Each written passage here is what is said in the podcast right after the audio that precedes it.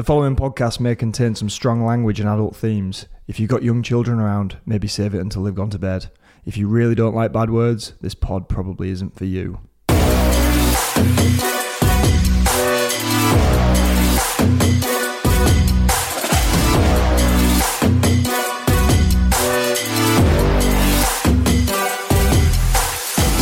Welcome to the Making of the Numbers podcast. The Making of the Numbers podcast is sponsored by Hope Technology, JTech Suspension, Revolution Bike Park, Ride Southern Spain, Schwalbe, and the world's finest independent mountain bike magazine, Single Track.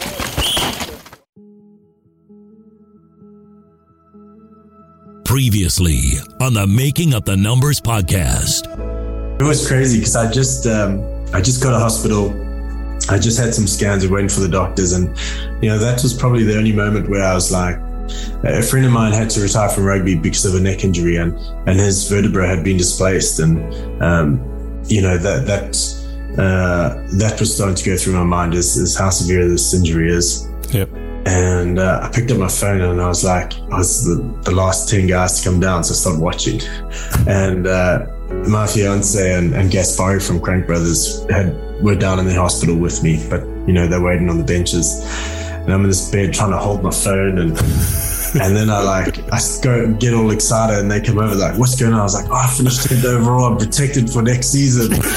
and they're like, well, you're not going to even think about maybe retiring or what? I was like, there's no way I'm 10th, I'm protected, doesn't matter. Things are good. And it gave me a bit of, uh, bit of hope and excitement in the hospital.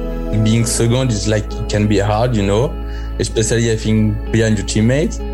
But I think he's younger and he really like appreciating every moment, every good moment. So for sure, in my case, if I finish second behind him, I'm like, fuck it. Because I'm older, you know, we have, I'm five years old more than him. So You have less time. yeah, you have plenty of time to play with. For me, it's not the same. So Fort William's a bit different to everything else on the World Cup circuit. Are you, are you a fan of that track?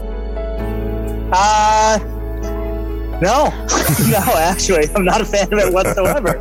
I mean, I think that place is like, I felt like when I came home, I was like, man, I feel like I was out there at a race for six months after being there for three days. I was like, this place is just like going to war. The computer tells you everything, but at the end of the day, you just take the fucking brakes off and go fast. like, it's pretty simple. yeah.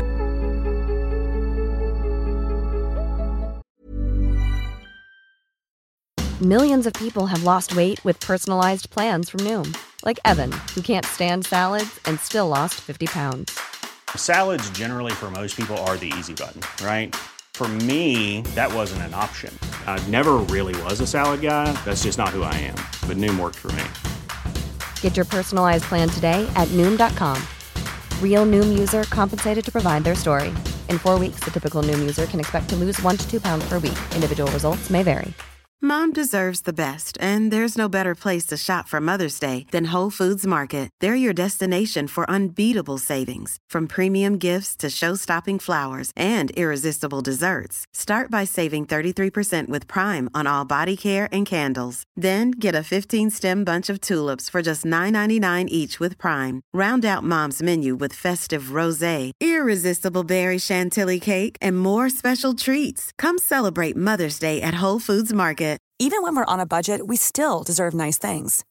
Quince is a place to scoop up stunning high-end goods for 50 to 80% less than similar brands. They have buttery soft cashmere sweaters starting at $50, luxurious Italian leather bags, and so much more. Plus, Quince only works with factories that use safe, ethical, and responsible manufacturing. Get the high-end goods you'll love without the high price tag with Quince. Go to quince.com slash style for free shipping and 365-day returns.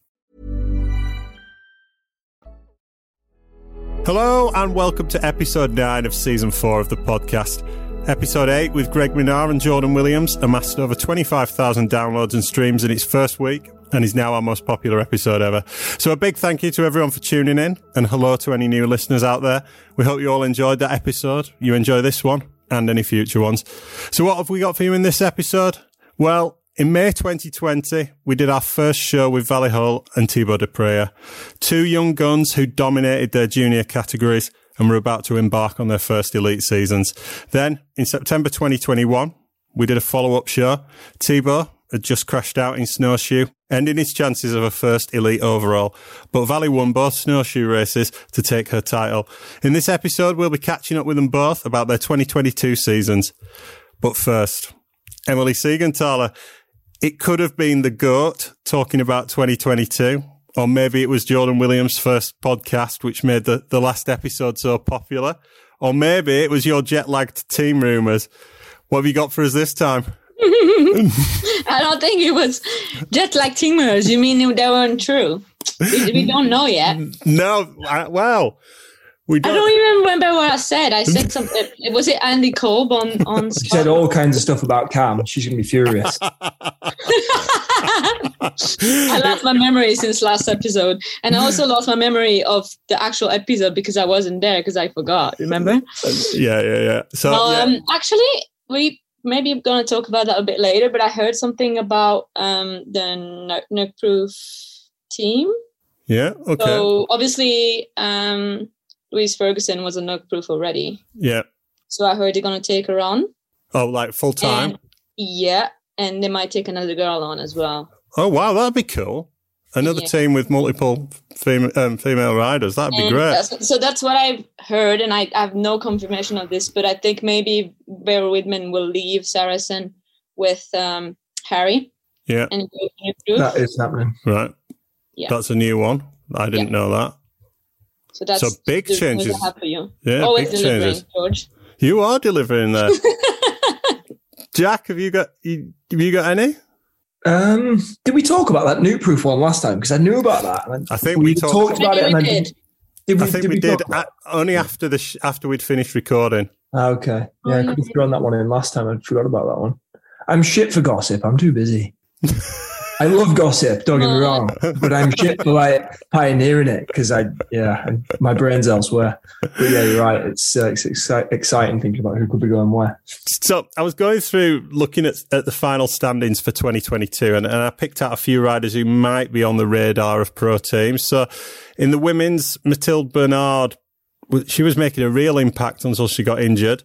I think she was on like a Scott team, but but not the factory one. What what do you know about her, Emmy? I, I think she comes from BMX. Is that is that right? Yeah. Yeah, yeah, she's coming from BMX. So uh, the first time I've seen her is when I was still on Scott, so ages ago. Right. She was a little kid back then. She was like, I don't know, maybe seven, eight year old. Yeah. Just like manualing the whole straight like some guy's pump track. And I was like, who's that? she was like amazing skills. And I was never seen a girl manual that well. And she was like eight or nine. And um, yeah, so she's went after BMX, she like switched to mountain biking. Yeah. And also she's still very young. She's kind of like me, like a really tiny rider. So it's like on some tracks it was it works better than others. And she has her first injury as well. And um, yeah, I think she's still looking for for a team. Right. Okay. Um, she asked me about some contacts and stuff, and hopefully she can find something. I think Scott wouldn't take her on because they have Marine and Yeah. age difference is not very big, so I wouldn't count on that. But maybe I don't know, someone else. We'll see. She's um she's a very young and talented rider, so it would be good if she finds something. Yeah, definitely. Louise Ferguson, we've, you, you've already mentioned. She got 14th in the overall. Off, I think she, she, well, she did four races, I think, but the first one didn't qualify, just kind of finding a feet. But so 14th off three races is, is, is a really good result. And then there was Anna Newkirk, who, if I remember rightly, was Vali's biggest competitor in junior. There was Anna, Millie and, Yeah. and Vali. 10th Yeah, in the she, has, overall. she has her own structure with like the team Yeah. she has with with, with Abby. yeah. and I think they have a low budget from Centaur, so I think it's it's working well for now. They have the new Swiss brand from IXS Bix, who like is developing a new downhill bike. So it's pretty. I think it's it's pretty challenging for them to develop that bike with two girls. I think it's it's a pretty cool project. So Yeah. I could see them going going on with that. Excellent. So, Jack, you're a few weeks into fatherhood now. How's it going? Are you still getting enough sleep? Yeah, man, it's uh, going really well. I did just nod off there, but I'm back with it. no, I'm kidding. Yeah, it's, it's going great. Um, yeah, everything's still going really well. So we're still really enjoying it. So he's almost on the bike. I reckon next time you ask me that, would have been out for our first ride. Excellent. So let me ask you a hypothetical question. I was looking, as I say, I was looking through the kind of results and, and, um, if you could have one of these young riders on, on your team next season, they all finished around 50th in the overall. As a team manager, which, which one would you take? So there's Henry Kerr, Pau Busquets, Kye A'Hern, Gaetan Vige, and Simon Chapelet. Which one of them would you have and, and why? Well, it's I've got to be careful how I answer this because I'm good friends with four of them. I don't know Simon. I'm sure he's a nice lad. Um, I've known Henry forever because obviously he's from the UK. Yeah. Um, I'll, I mean, I'll level with you. I actually spoke with Pau a few weeks ago right. and asked him if would be interested in riding for the team. So I guess that answers the question. He's a first year elite. He's had some really good results. He's shown top 10 pace. Um, he's definitely going places. But with that, Kye, top 10 months Mont-Sainte-Anne, Henry Kerr almost on the podium at Val di Sole. Yeah. So for me, it would be out of those three. Um, Gaetan and Simon are really yeah. talented as well, but yeah, um, I would be choosing from those three. The, the interesting thing about Simon is he did very little as a junior. Um, as a junior, he was on um, United Ride, or um, Couscous's team. Yeah. And next to not qualifying quite a lot of the time. And since COVID, he's he's been getting some results. So it's interesting to see that um, you know, it's not always these juniors that are setting the world alight that then go on to have um, professional careers as elite riders. So it's going to be interesting to see how he can carry that on. Um, cool. yeah. Which Emmy, if you were to pick in one of those, which which one would you pick? These hypothetical uh, questions. Pau for sure. Yeah. It's like is like my little boy crush. he's, he's a good like, lad, isn't he? I really, really like him. I think he's. I, we always talk to him, and we're like, I think he's always smiling, and I don't know. He has a great personality, and he's like so like I like his style on the bike, and he's like a tall guy as well for like a junior. But I think he like makes most of like his yeah his stature, and yeah, I don't know. I just like the way he rides, and Mm. I mean the other guys. I don't know Henry that well, and Kye is. I am also a good friend with his sister, but I think yeah, Pau is my favorite for sure. I, I know Henry quite well because his his dad races in our category at the races. Well, he doesn't really race. He hasn't really raced since Henry's been on propane. But shout out to Greg. Um, and I think Henry's he's done a bit like you, Jack. He's done his degree now. Yeah, so I, big respect to Ben Reed as well for for sticking by Henry while he went through university. A lot of team managers would have just sacked him off, um, but Ben's supported him on that team for four years. Henry's got a master's degree, I believe, in engineering, but he's a switched on kid. He's Yeah. Gone all the way through his uni while racing alongside of it after miss races for exams and stuff. And and I, I believe this year was it was either this year or last year was his first race fully back on it after graduating. And it just shows that uh, the distraction that those qualifications put on you by the way Yeah. he's he's come out this year getting the top twenties and showing that he is capable of pushing the podium. So yeah, he's a lovely kid. He's a great rider. It's gonna be exciting to see what what he can do moving forward. Without wanting to give anything away, given that you're trying to pull a team together, Jack, is there anyone else out there who you think is is underrated? They've got all the skills, but they haven't managed to put it together yet, or is it just this is racing? It's about putting it together. Um, there definitely will be. Um, I'd need to look at a list of names because I'm shit with shit like that off the top of my head. but yeah, for sure there will be some riders in that in that pack who, you know, Ronan Dunn was one of them. Yeah. Until Snowshoe, he was always one of the most impressive riders on the track, and it was always going to be a case of it's a matter of time until he either wrecks himself or he has that breakthrough result. And thankfully, it was the second one. So yeah, th- there will be more, and uh, it's the big problem I have with this sport is there's just so few places for those riders to be supported and be developed.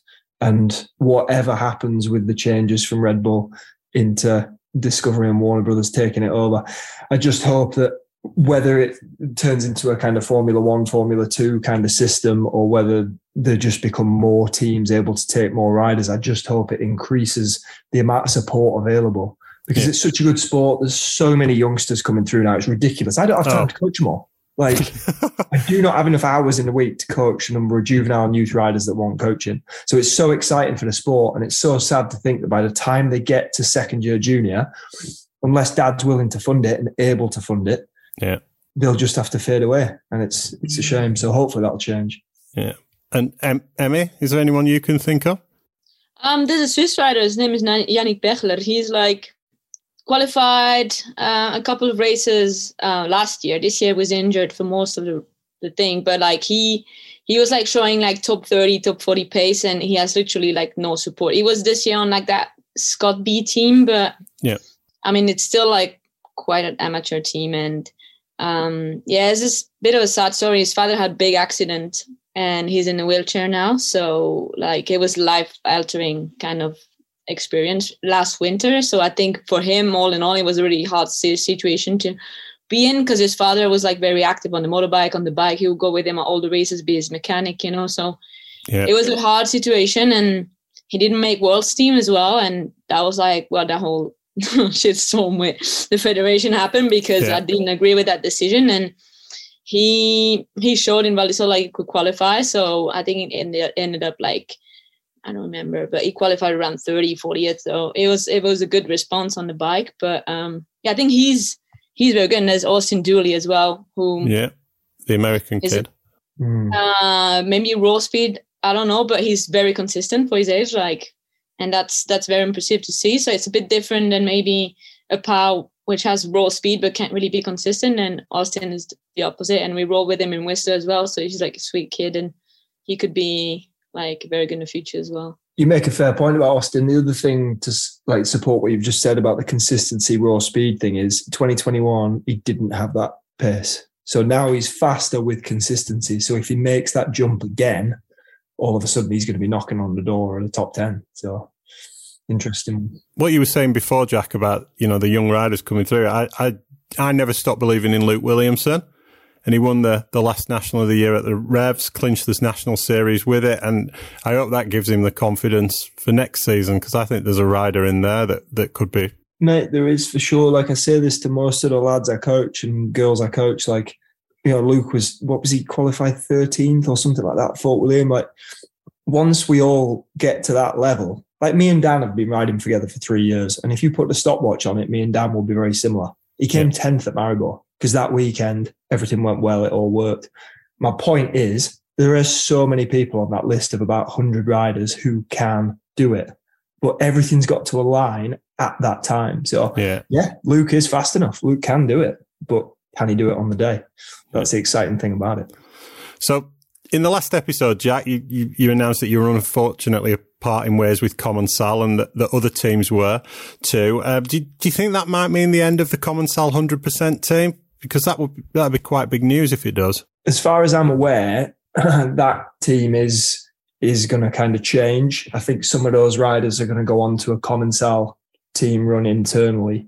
Right. Um, and whether the, the team run by Peach then becomes a team with different sponsors. I think that's what's happening, but that's about as much as I know. I don't really know who's going where or or who's involved with what. But yeah, as far as I'm aware, that team won't look the way it does next year. So from Cam, I have some info about that because obviously Commensal talks a lot, and she's like good friend with um with the Iniguez brothers. So um I think Millie was searching for a team because she didn't know if Peach could go on with another team, but Commensal is definitely not with Peach anymore.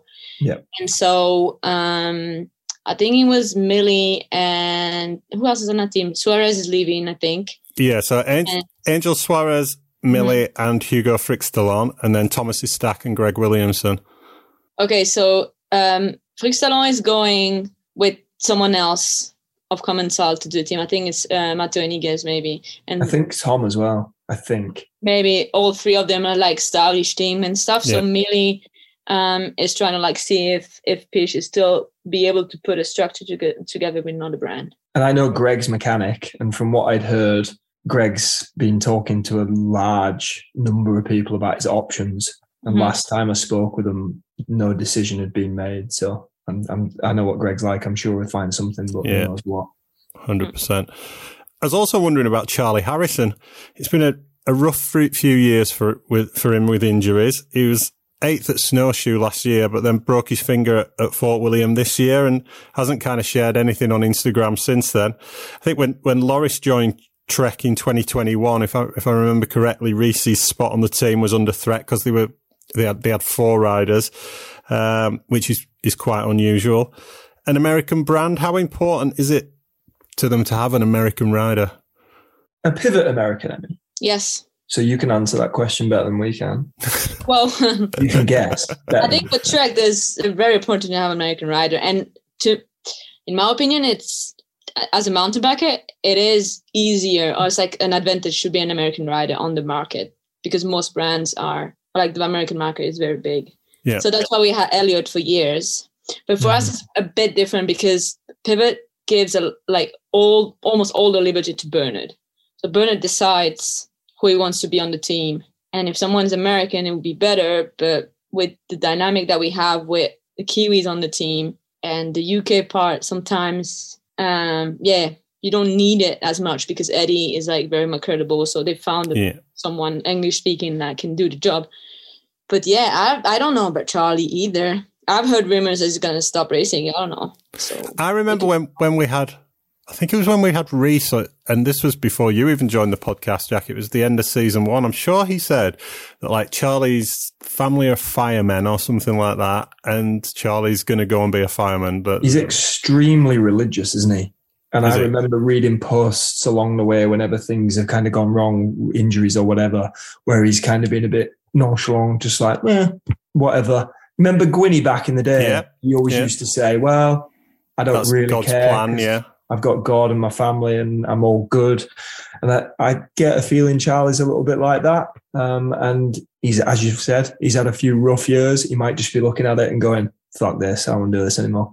Because shit, I know how that feels. Yeah. Halfway through last year, when my shoulder feels like it's going to fall off my body, you're like, "Why are you even? Why am I even doing this anymore?" But I do fucking love it so much. So I'm, I'm going to keep going if I can. Like, so, Yeah. but you know, he might have just had enough. So, have either of you heard anything further from ESO in the last couple of weeks? Not a thing. No. Not a Scooby George. Nobody's got a fucking clue. So really, we got to trust the system, haven't we? They're a massive company, so really random team rumor. Really, really random. Wyn Masters to replace Rob Warner. Where did you hear that? I can't remember. I You too many beers near it. No, I don't know where I heard it from, but it makes sense. It, yeah, I mean, think about what a, a Muppet Rob was back in the Freecaster days. A, a good one, obviously, but with the training he then had, he's become the Red Bull Rob Warner. So You, you Wyn's pretty media trained already. So He's got the charisma as well, hasn't he? You Yeah, can't have one of the 100%. GMBN guys doing it. It's just No. like, he's got he's got the the race knowledge as well. He's very absolutely, interested yeah, in women's racing and junior racing, junior women's racing. Like he he he basically like is interested by everything that has to do with our sports. So I think he'd do a good job. yeah, yeah. You have a word with Eddie for the next episode? I could. What's But your I don't know how much they don't talk to each other. Just a lot of nonsense. Bah, bah, bah, bah, bah. So, Been too, bu- too busy skiing. And developing houses from what it was. If you can, if you can call that skiing, because it's more like doing backflips on skis and crashing. He's a shit skier, and it is funny though. But he just started. But they're like th- these these guys are in, insane. They just like barely know how to to do a chord like to Yeah, yeah. park, but they just do like double backflip. Just fearless at everything he does, isn't he? Fearless. Absolute legend. So the big news over here in the UK since the last episode dropped was the guys at Revolution announcing the closure of the park in January due to disease affecting the Japanese larch trees that, that make up two thirds wow. of the forest. Yeah, it was. It's a heartbreaking video to watch. I was on the, the first uplift the guys ever did in 2011 and I've been friends with them ever since and they've supported me and the podcast from the start. And I just wanted to say a big thank you to James, Sasha, Finn, Tim, Joe and Linda for that. I was going to do a, a special episode of the pod with them, well, with them all last year, go and record it in Llangynog, um, to celebrate 10 years of the park. Um, but like many ideas I have and many promises that get made around the podcast, it, it didn't get done. But I am hoping that once the guys have a bit, a bit more news that we can get that show together and, and talk about the future as well. Jack, you, you were at Revs yesterday and, and I'm there next weekend. Tell us a bit about, about the park and what it means to you and why you choose to do so many of your coaching sessions there. Yeah, I mean, I think I was the same as you, George. I was there at the start. I don't. I think I was there on opening day, but I, honestly, that long ago, can't remember.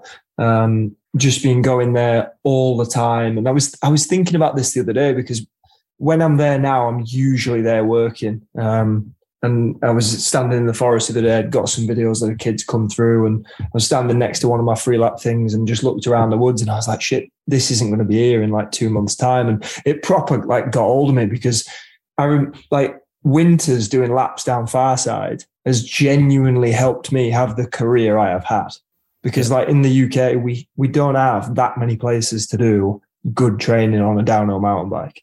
And over the years between say 2013 and tw- COVID, basically, I'd spend a lot of days going the revs and just lapping Farside yeah. on, on the GoPro and just doing the runs. And that kind of value that that's given to me is potentially like you know a big part of my career. And now it's obviously helping me coach these future young athletes who are going to hopefully have great careers themselves. And to think that from January it's not going to be there anymore is is like it's what you said it, it is heartbreaking because this is a tiny sport and there's only a few bike parks in the country and we're losing one of them so so yeah same as yourself huge shout out to everyone involved all the staff all all the the people there and uh, they, they will be missed Definitely. Okay. Well, we, we, we all hope the guys can, can get something together, be that in the Nog or, or elsewhere to sure do produce some fantastic trails. On a brighter note, we'll be back with 2022 Elite Women's World Champion Vali Höll after these messages. Me again, it's Sasha at Revolution Bike Park. It's that time again. We're going to go and have a chat to a few people about what they think is the best thing about Revolution Bike Park. Uh, very dusty today, so that's a good thing. but um, probably the variation of tracks from uh, for beginners or, or, intermediate, I should say, to advanced. You know, uh, free rides, um, get, ghetto, ghetto, far side, new far sides, wouldn't it? Yeah. Pretty much them all. Yeah, just, just, just a va- just a varied trail, to be honest. Yeah, yeah. There's a bit for everybody, isn't there? From from all guys like us to absolute pros. Hi, I'm Ollie Wilkins. And I'm Ben, the Deacon at a Deacon. We've just spent the last week at Ride Southern Spain. Having a fantastic time. We have. We've ridden countless amounts of enduro and epic downhill trails. That's right, they have a workshop, swimming pool, pizza oven, fire pit. They've even got a donkey here, dude. You get a free beer if you ride, you know? That's alright, is that right? So we've just dropped into this first trail of the day. Cheeky little uh, off-piece line here. Nice little dusty berm at the bottom to catch you.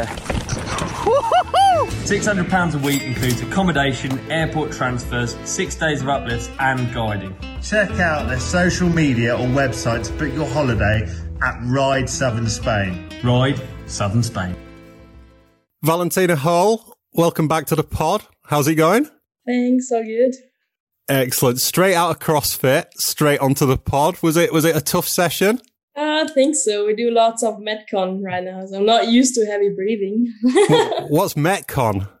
Well, it's just like a bit more endurance based stuff. So it's good for me though. So it's fine. Okay. Is it? Does anyone like doing CrossFit? Is is this a Cecile Ravanel initiative, or is it something? It's not something you've chosen to do. No, I think my mechanic influenced me a bit more on that. So. yeah, I was surprised. Cecile would never do CrossFit herself. She never really used to go to the gym at all. no, but she changed a lot. Like now, Good. they even go for fun to the gym, and uh, Good. I was going to say she looks like that through just riding. Oh, I, that would be amazing. So you've you've also been doing some dirt jumps with uh, BMX champion Laura Smulders. Was, was this just for fun, or, or is that part of a, a bigger plan? Who knows? Rampage, here we come. well, I think it's more not rampage wise. It's more in the other direction. Maybe a bit more hardtail time than big jump. All right, cool. All right, Vali. So 2022 then, um, it started pretty well. Second place at Taruka and then second place at the Brioude World Cup in France, where you did have a mechanical. And then you arrived in Lourdes with the number one plate. As you're going along this elite journey, um, you're certainly ticking things off already. Um, were you happy with where you were coming into the 2022 season? Um, yeah, I mean, it was a super early start. When was it? Portugal was in February. Mm. First World Cup in March. Like, not a lot of. Well, I guess I had way more bike time than I used to have before. So there Yeah. was like no excuse to not do well.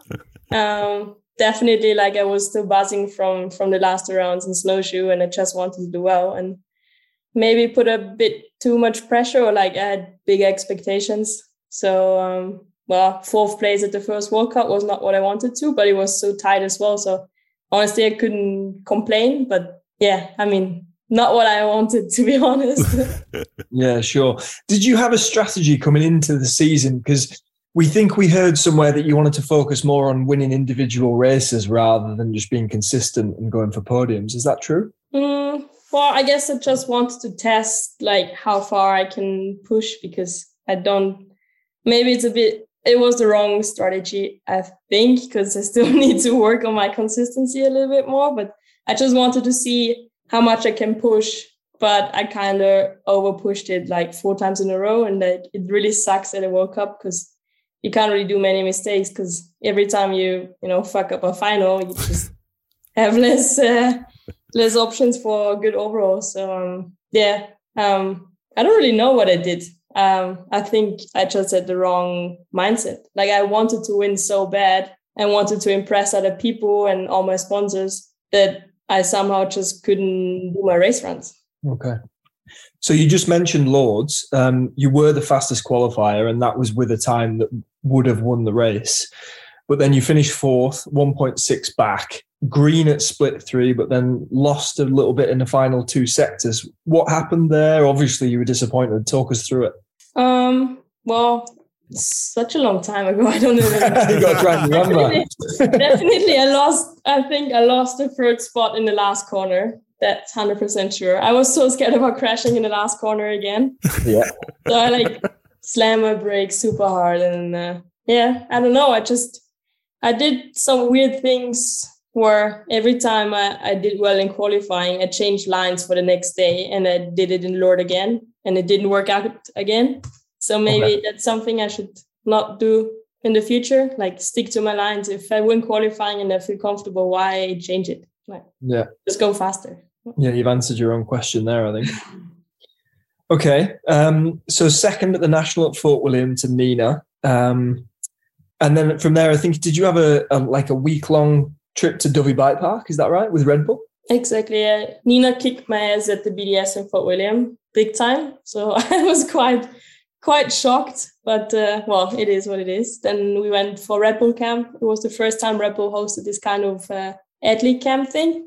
Uh-huh. It was quite funny because like all the juniors were invited, like Phoebe and uh, Gracie, and uh, Rachel was there. So the goal was to do uh, time runs, but it was just the weekend before the World Cup in Fort William. So I was not really keen to push and save my energy because Fort William is so physical that I did not really wanted to uh, push, and also I didn't really want to get my ass kicked by Rachel just before.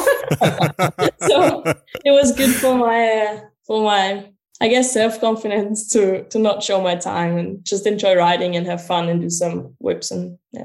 Yeah, sure. Have you ridden in the UK much before? What What did you think to the bike park at Dyfi? Oh, it's like it's my third time already at the Dyfi Bike Park, so um, I love it. It's cool. The uplifts are quick, and you have so many Yeah. different tracks to ride, so it's good. I I'm going to try. going tomorrow. I've only been once before, surprisingly, given we're not that far away. I've only been once as well. Yeah, the last time some, um, one of the lads I was riding with broke his collarbone on the third run, so I've literally I've done two runs down it. So No way. I'm most excited for it. I tell you what, it's been that long since I've been there. It was pre-COVID. Yeah, same. Wow. Yeah, same. Wow, so they, they have so many new tracks, like it's insane. Yeah, They I've heard. do need to go. I'm just always working. I just never have time. and now you have a kid, so even worse. That, that that has given me more time. I don't have boots. Oh, I can't do anything. like today, I was just like, "Fuck it, I'll go ride." Like Sarah's got this shit locked down, so I'm just yeah. It's been great. I'm gonna have more. So Fort William, I'm a little bit confused here. I can't remember if it was the national or the World Cup. I think I saw you at both, but at one of them, I saw you on Thursday and Friday. I think if it was the World Cup, and we chatted briefly, and you you didn't seem very happy at all. Was that the World Cup or was that the national? Probably both. weekends. I knew it was coming. you seeded second at the World Cup and then crashed out in your race run, but still got fifth. Um, tough weekend. yeah, I don't know. I just crashed again, but it was my first crash. I didn't really, I didn't really think about it much. It was just like, okay, I crashed. It's Yeah. fine. Still on the podium. I was not far back on third on the top three, so that was Yeah. actually sick. Um, it's also good to know that like even if I crash, just carry on because you can still do a Yeah. decent decent result. And when I crashed in Fort William because it was quite quite far at the top, I was like so pissed for like a minute long and thought about stopping. And if I would have carried on, it would have been a better result. But I guess that's what you learn.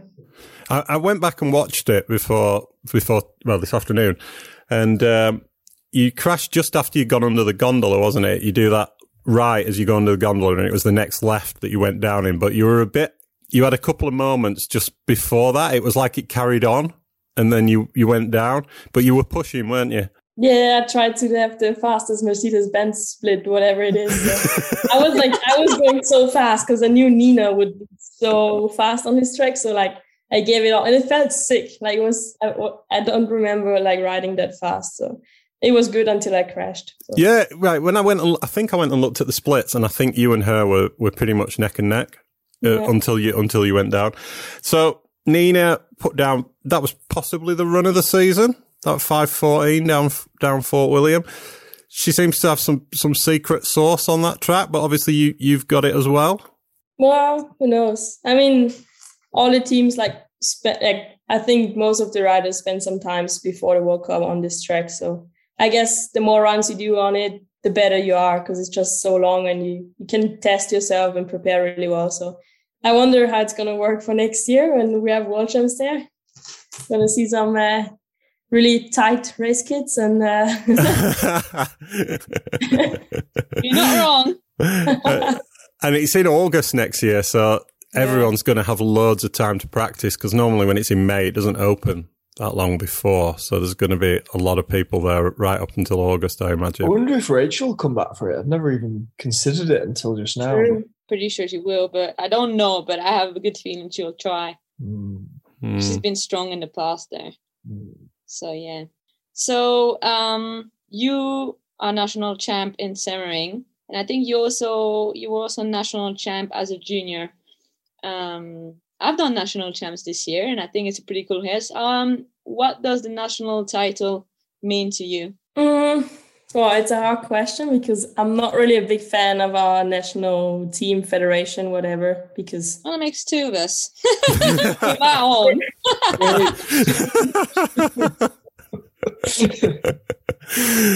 So on one hand, I actually don't really care. It's more like I don't know. Sometimes it's even an issue because then you need a jersey. Then you don't have the jersey in time. You get a fine by the UCI like I did last year.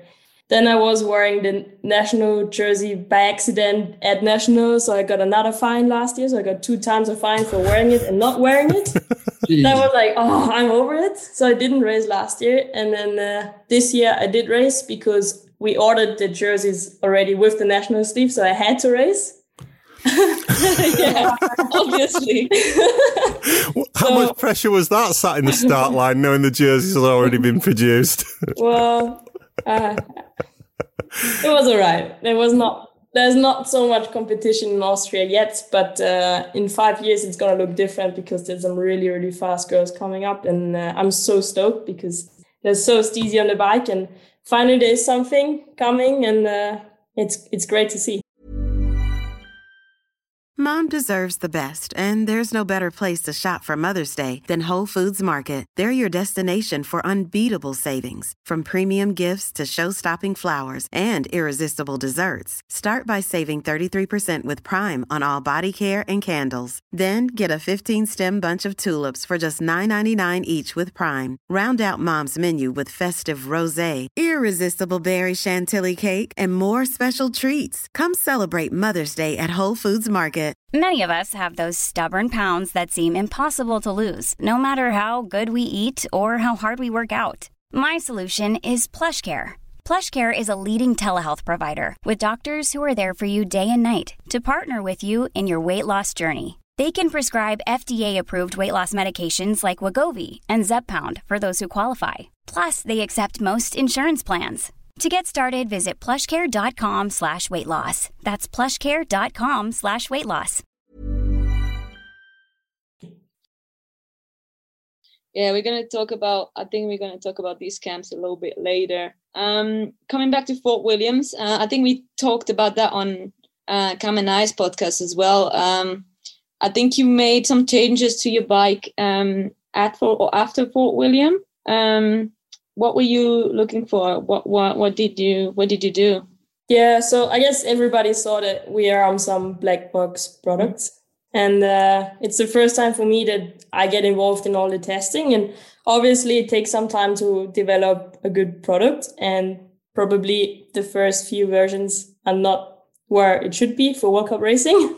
so I just had to like get used to it. And yeah, I think we were a bit wrong at the first two World Cups. It was just way too stiff for me coming from a 35 to a new 38. Being super stiff for for a girl as well. Like I really struggled with arm pump and uh, I just couldn't ride. I think you can see it on the videos pretty well that I'm like bouncing off all the rocks which were on that track. So uh, I struggled a lot. And then uh, yeah, I just gave Matt my bike the weekend before before Leogang to ride it in the bike park because that's what we did when we were on YT. He had the exact same bike as I had, and he exactly knew how the bike is is reacting. And with the new session, he didn't had the chance to, so I just gave him the bike. And then after the day of riding, he was like, "Ah, now I get it. What you mean?" so it was a bit of a miscommunication for a few weeks, but uh, we got that dialed, and uh, I think at the end of the season, we also got some some new stuff for for the black box, and we just uh, yeah we worked into the right direction. We also started using the telemetry system and he could react better on my feedback and I was a bit more patient and it worked out at the end. cool. Um, then um, Leogang, your home soil race. Um, tell us about the pressure that brings. Well, like everybody knows, Leogang and me were best friends. I love it. Mm-hmm. so it's. Like it's so cool and it's nice to have a home World Cup. Like not many people get the chance to race at home and it's pretty close to home. Like I know all the lift people and like the marshals on track, they all know me and it, it's fun. Like even some teachers, uh, they are marshals at the weekend. So it's, it's fun to stop and talk to them. But on the other hand, like there's so much pressure. Like you have all the, the media there, like your face is on every wall. Like everybody expects you to do well. And I don't know why people expect me already to win most of the races. I'm only 20, but they were already talking first in elite that, that I'm going to win everything, but I'm but I'm not because I need to learn how how to how to race and how to get that racecraft. So yeah, I think the home World Cup was just a little bit too much too much for me, and yeah, crashed two times in my race run, and I was really really devastated. Like it was the first time in my life that I cried because of racing. I think the last time I cried was when I was eight when my grandma died. So it was really I'm not really a how you say like I'm not really emotional. emotional. Yeah. Mm-hmm. And I just broke down and it didn't help that my mom was coming into the finish and I just couldn't stop crying. It was insane. Like I was so sad. And then I think the week after there was Crankworx Innsbruck and I was like so down that I didn't even wanted to race Crankworx. Like I wanted to go home and stay in bed and I don't know, just be alone. But uh, yeah, I guess that's something you learn. But it's also cool that sport can can be so important for you and uh, but you can also have super nice moments which you know make you forget the sad moments it's okay of course the more you commit the more you have reward but also the more you can be hurt if it doesn't work out for sure um so you mentioned innsbruck Crankworx um you won that race uh i think tracy tracy was racing did you win qualifying yeah i i got my ass kicked by, yeah. by four yeah. seconds in quali. I was like, oh, Vali, didn't win quali. She's going to win the race.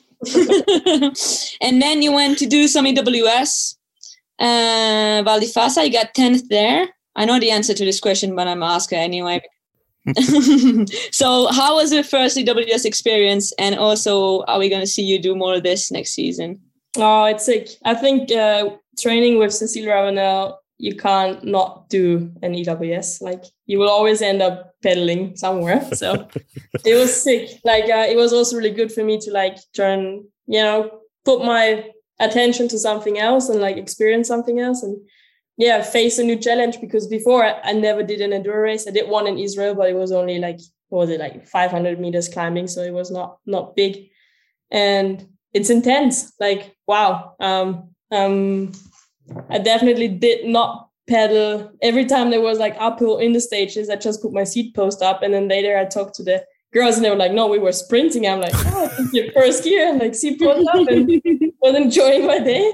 Um, but it's sick. Like uh, I'm keen to do more. I'm actually planning to do the ones in March this year in Tasmania, and uh, I think if I prepare for it properly and and focus on it, I think it can be quite fun. Yeah, I think when I looked at the uh, at the times, and I think you lost like a minute or something on the last stage.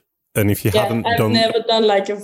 The longest lap I did is Fort William, which is like five minutes, twenty maybe and this one was like 15 minutes. Like I had no idea how to pace myself. Like you can go for coffee if you want to. I don't know. It's like insane but if you hadn't lost that, I think you'd have been fifth or sixth, something like that, which would have. I did honestly. I didn't even check. Yeah, yeah. When I looked, I think if you something like that, if you, I think if you, it might have been if you'd have done the the same as the fastest person on that stage, you would have come Oh, fifth wow. or something like that. I didn't go into huge detail on it, but yeah. So Lenzerheide, big crash in quali, but you finished P six in quali, then you finished P five in the race, but you were eleven seconds back on Myriam. Tell us about Lenzerheide. well, like the track was sick. I Yeah. loved it, but I had the biggest crash in my season in qualifying. Oh Yeah. my god! I don't know what happened there. It was insane. I was like so sore, and then yeah, crashed again in my race run, and that was the point where I was like, "What the heck is going on?" Like honestly, I have no idea. Like I was questioning myself so much. Like I was beating up myself so much because why is it happening? Like what I am doing wrong, and I did not know the answer. And I was so yeah, I was so pissed and over it that I just had no more expectations coming into Andorra. Like nothing. I was just cruising in Andorra and like I didn't give a shit about any results anymore because it's gonna be shit anyway. So but it wasn't. So No, I mean you. So you've done four races, like you say, you, you're third in the overall, but you've been fourth, fifth, sixth, and fifth. Did you lose heart at all? Well, it sounds like from what you're saying, you did lose heart. And what what what effect did that have? Did it free you up, or did it? Mm, definitely, because before the season, I always write down a plan, like what my expectations are. And first race should be top five, which I was. And the next one should be top three. And I was like even out of the top five. And it was just not going going my plan. And I never really had that happening. Like, okay, last season was kind of the same. I struggled, but it was my first proper elite season because the first year I was injured. So it was like a learning process. So I thought second year easy. Now I know how to do it. No, I don't know how to do it.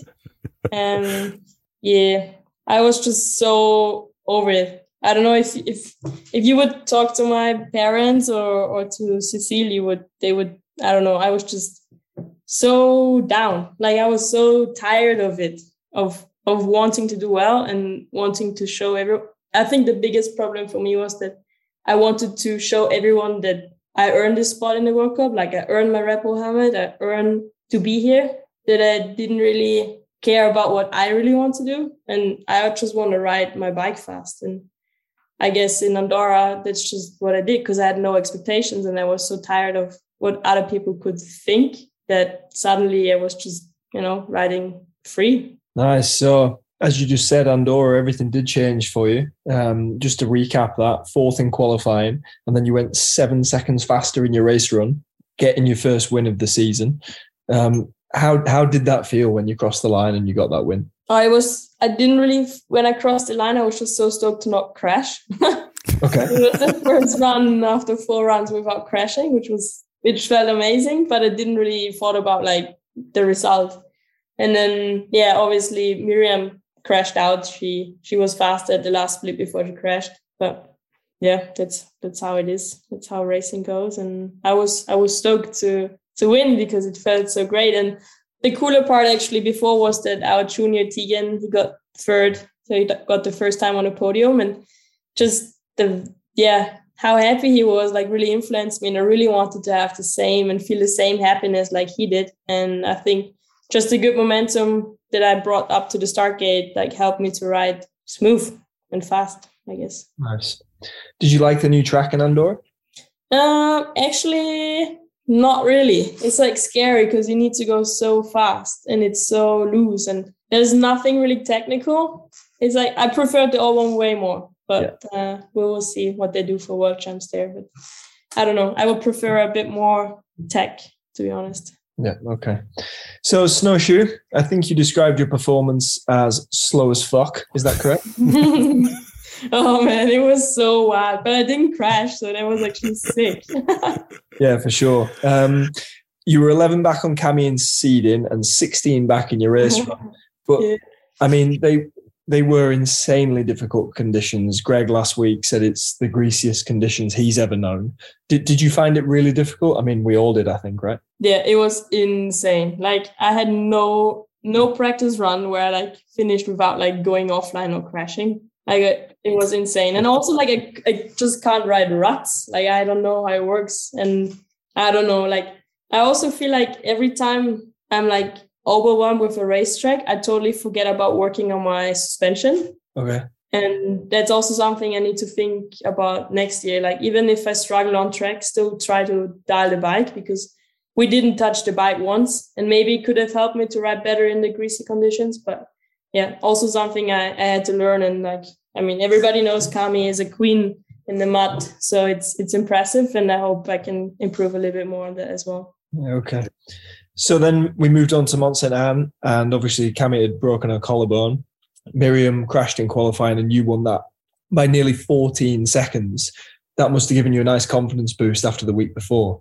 Oh, I was sick. Like I just love the track in Mountain and it's so cool. When we had track walk, I was a bit scared when they added the extra section because I thought, oh my god, the race run is gonna be six minutes long. and then actually my first time run was like five minutes forty or something. I was like, oh my god, this is gonna be so hard. But then Yeah. yeah, I nearly went a minute faster in my race run, which is which is kind of cool to see.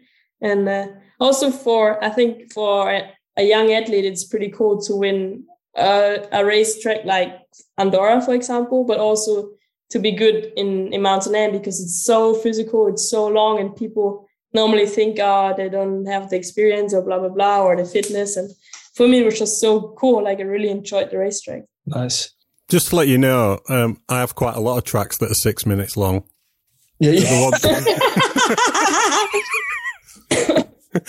Fort William's nearly seven now. I'm The first getting time worse. I Montana was probably like six thirty two or something. My um, first year, I crashed three times. I couldn't hold But on. honestly, I, honestly, I think about those the girls or whoever like is racing because it's like so hard, so physical Oh, yeah. to hold on your handlebar for like six minutes. It's insane. I think they deserve also a prize for surviving. So I had I hadn't raced since well last season, and my first race this year was the national at Fort William, and I hadn't had any oh. bike time or anything. And it was just it was just horrendous. It was just I'd done no gym, no nothing since for all the off season, no exercise whatsoever, and then just turned up at Fort William with a bike, and hmm. you. It, it, it was just stupid. I don't know why I did it because I didn't really enjoy it. But it was like But an achievement to cross do the line. how do you hold on? Like you're not struggling with like arm pump because like every time I come to Fort William, like I can barely hold on my handlebar. So he goes very slowly and he tripods down with both feet. it's not quite that bad, but it was. I'd, in my seeding run, I was like, I could, don't- I honestly don't know if I can do a full run without stopping. And then I went that slowly that as I came through, um, you know that bit where the wall ride is near the bottom. Yeah. I actually thought to myself, I'm not even out of breath here. This is great. But- and I crossed the line and it was just, the time was awful. It was like seven minutes or something. It's terrible. But yeah. Well, you did it though. Yeah. Okay, so dipping back to Mont-Sainte-Anne, um, you were obviously then last woman down with after the great quali, uh, taking your second win, and it did look very composed. Myriam had gone early. Did you know she'd flattered before you dropped in, or not told you? Yeah, so when I rolled to the start gate, Matt looked at his phone and looked to me and looked at his phone, and I was like, "Oh my god, there's some information." And then Matt was like looking, uh, like looking at his phone, looking to me. He's like, "Do you want to have some information?" He's like, "Well, of course I want to have some information if you're looking on your phone all the time." So like he told me that uh, Myriam had a flat tire, and I could just ride like I did last, like yes, the day before and I didn't know that Nina was going so fast. I was like riding like super smooth. I had so much fun, but then I was like thinking, oh, maybe I go too slow. Maybe I need to go faster. Maybe I need to go.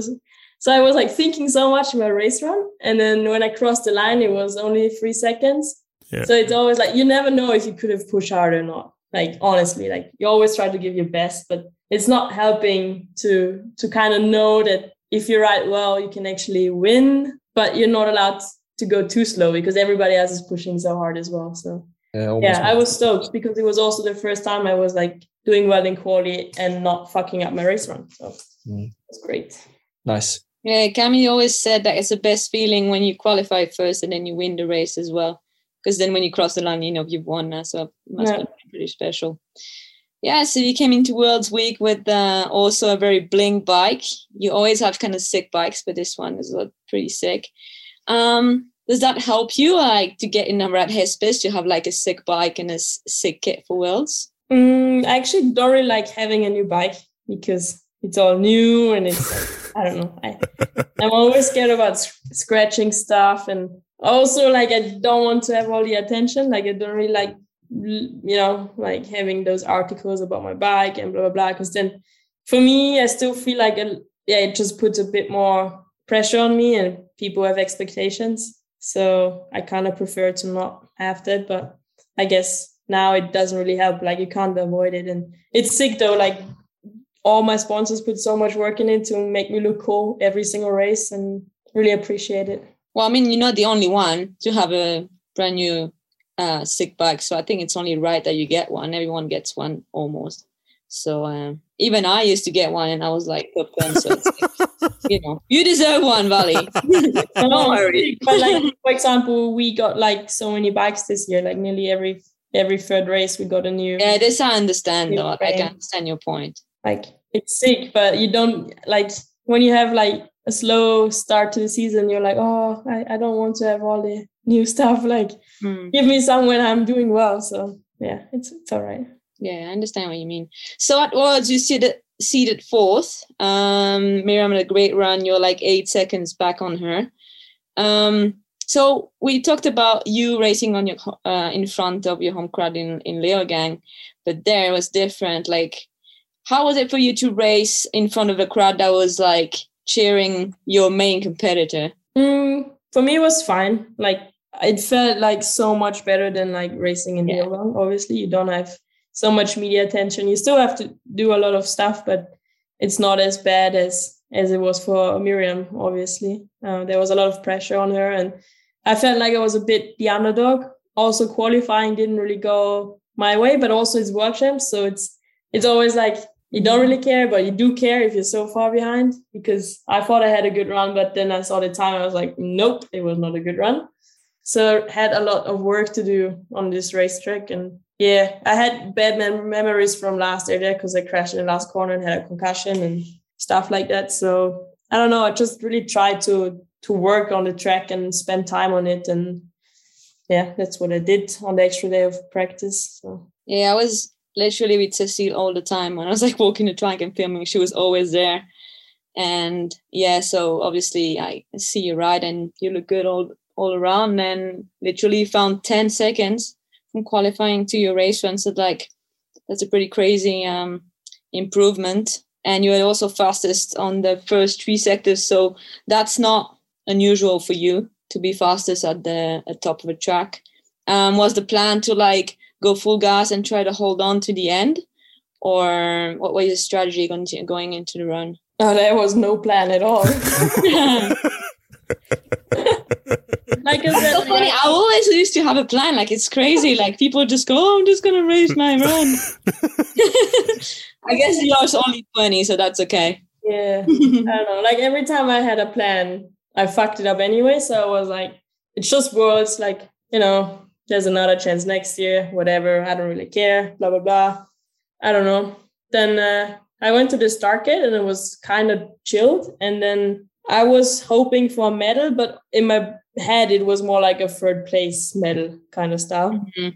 And when I was in the gate, 10 seconds before, Matt normally Matt says nothing and he was like, get them. That's what he said. And then suddenly my, my brain switched and I was like so into like fuck yeah, let's go. I don't care if I crash, like woo. and then I was going so fast. There's like one section where you have like a compression and you go steep down and like you hit a berm and like I felt so sick Yeah. that one. Oh, it was so cool. And I was actually like four seconds up. And then I lost like nearly all the four seconds at the last flick because I like I hated those bike park. It was like a steep bit with like bike park turns. I lost like quite a lot there. And then like I always did the jumps fine in practice, like always perfect. And in my race one, like I cased them all. So it was a bit Well, You you weren't were the still only the one. best looking on those ones, to be honest, from everybody else. yeah, but I cased oh. it. Like I even ripped my pants. So it was yeah. But you still like by Mar is like the best looking girls on the bottom jumps for sure. Oh, thank you. So Yeah. yeah, crossed the finish, didn't crash in the last turn. Great. And there was still Cami. Yeah, Cami was still on top, I guess. Yeah. And, uh, yeah. Yeah. Just closed my eyes, then waited until Cami finished, and suddenly I was world champion. Yeah, so tell us a bit what what what does it mean to you to be to win worlds in the elite field? Because obviously you won worlds before, but that must have been pretty special. No, it's it's sick because it was like so unexpected. Like I said, I it was not on my agenda because it, I thought it's gonna happen when I'm like I don't know, maybe 24, 25, like when I'm a bit more mature and I've I don't know. I didn't expect it coming with with 20, so it's I'm stoked. Like I'm not gonna give it away. Like, I'm happy. I'm, I'm keeping it, and uh, I don't know. Stripes stay forever, and yeah. I also feel like it's insane how much attention you get from people for winning just one race and you're world champion. And when I won the overall last year, obviously there was a bit of luck involved, but there's way less attention on winning the overall, even though for an athlete, it's so much better. And like, if you do win the overall, you're the best rider in the world. And if you win world champ, you just perform really well on that one day. So it's kind of a hard mission, but the, the media loves world champs. So whatever. It's sick. Like, I like it. No, it's true. I noticed that with Cami as well. Like in Switzerland, everyone talked about her when she won worlds, and this year after the overall, it was way less um, Yeah. press and media. So yeah, you're totally right on that. So after World Champs, there was still a race that's also a little bit unexpected to have a World Cup final finals after the World Champs. Um, you were second in your overall. Um, your first race in the stripes. I that must have been pretty cool. Um, so you were in the start gate, and I don't know if you knew. I guess maybe you knew that if you when you take the overall, but if you get seconds, you won't. And I guess it was so pretty drained after Worlds Week. So tell us a bit about this experience, that moment. Well, maybe I tell you first a little story that I think I'm the only world champion who didn't party at the world champs party because I was puking the I whole remember night. that you were sick, no, or something. Yeah. So like two hours after the world champs podium, I just started puking and spent the whole night on the toilet and died. There was like a mm-hmm. weird a weird virus going on in Les Gets, and a few mm-hmm. teams had it before or during the week, and my whole team had it during the week. And I was so scared to get it just on race day. And like I just got it like two hours after the podium. And I was like, I was like already changed to go to the party. I even went to the party and then I had to rush back because I was so sick. Oh, I remember that. You're like, sorry, I have to go puke. And I was like, what? so yeah, I didn't celebrate my world champs party, which was really, really sad. And yeah, I was just so tired coming into Val di Like there was so much going on, like so much media attention. I had to do so many interviews on the way to Val di and I had no time to kind of process what just happened because mm. yeah, we packed together the next day. I was like so still super tired. In fact, uh, the day after, and then we already had to go to Val di Sole, and I had to do so many phone calls and interviews, and it's sick because I really enjoy this kind of stuff. But uh, also, to be honest, like I didn't care about the last World Cup. Obviously, yes, you want to do well. I knew there was a chance, but I had my stripes. Like that was so so cool, and I always said it anyway. Like Kami deserved the overall hundred percent even before she crashed because she was she's riding so so well. And yeah, I don't know. Val di Sole was the gnarliest track I've ever seen and I ever had to ride. Like it was so so rough. Like I've never, I've not been scared, but it was not fun to ride at all. Like it was so fucked. And I don't know. I cruised down in qualis, and then I think Pom Pom had a flat tire, Nina as well, and Cami didn't even start, or she just like yeah, she just went through the gate mm-hmm. And then like I had to start last and it was sick like I could wear my my rainbow stripes and stuff and but I was so tired. Like I think the virus and just mentally I was so drained that I was just losing time at the end of the track and I just didn't want to get hurt and came into what was my result at the end? I don't even third I think. Ah yeah.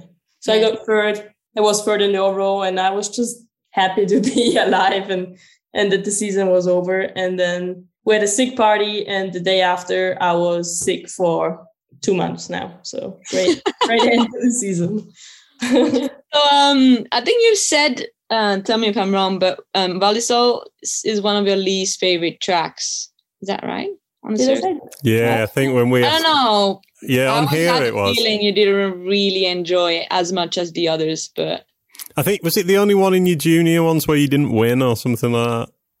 that's why I don't like him. Yeah, yeah, yeah, I don't know. That's what I said. But I wanted the first first year. But no, I actually really like it because I prefer more technical tracks mm-hmm. because I feel like I can do better on them than on like fast forward ones. And yeah, I don't know. Maybe because I crashed in world champs hard and I struggled at the same section a bit. And I don't know. I think you really need to find the groove and turn your brain off a little bit, which I still can't really do yet.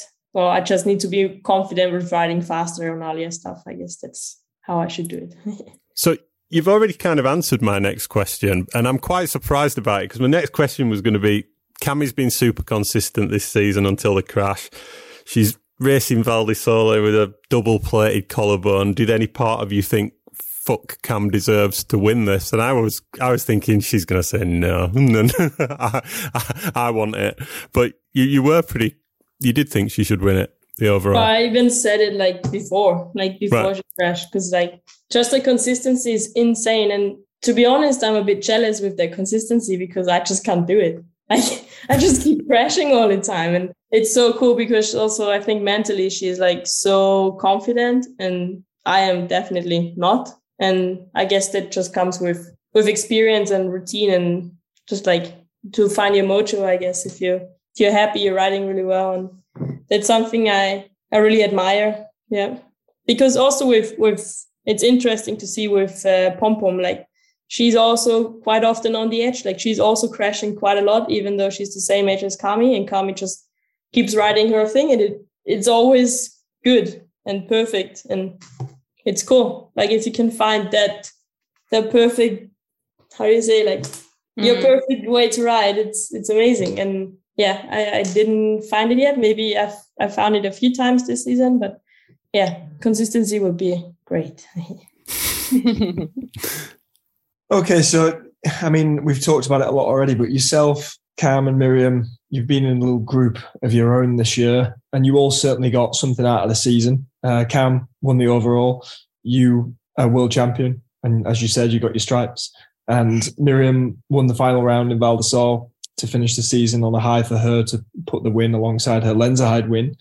Um, looking ahead to next year, do you think that it'll be the three of you at the top again, or do you see? Oh, we should not forget about Nina. Nina was like second the last few races, you know, and Nina is go. so strong, and she's still like really improving her riding skills because um, Nina is gonna be a dangerous one. Uh, it's gonna be gonna be tough, even if Marine and Tahnée coming back. Like it's a pretty packed top five already, and uh, then we have the juniors coming up, uh, Phoebe and Gracie and uh, Jenna and uh, Yankova. So um, it's going to be hard for some of the all the elite riders to actually stay stay in and qualify.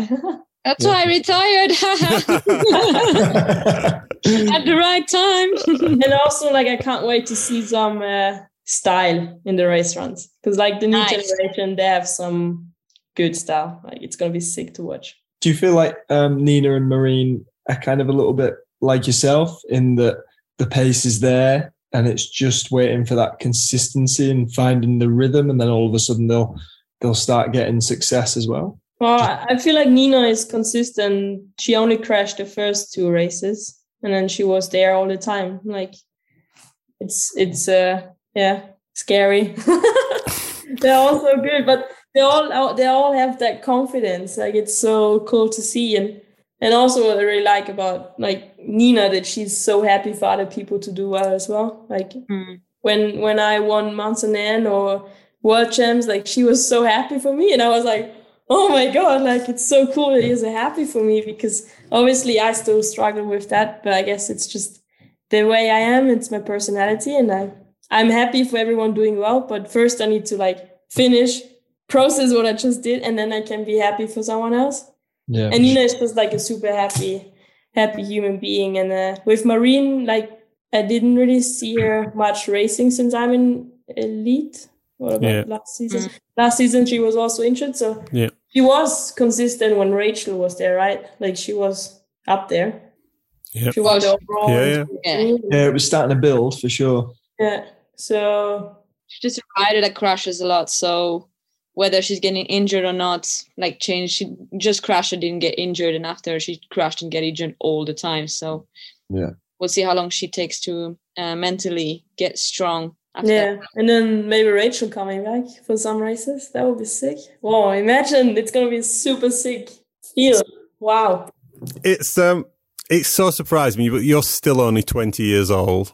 If you look at the last two seasons, what you've been through and what you've achieved, all the people, well, not all of them, yeah, all, all the people you've mentioned that you're racing now, probably you would put them as part of kind of Rachel's generation.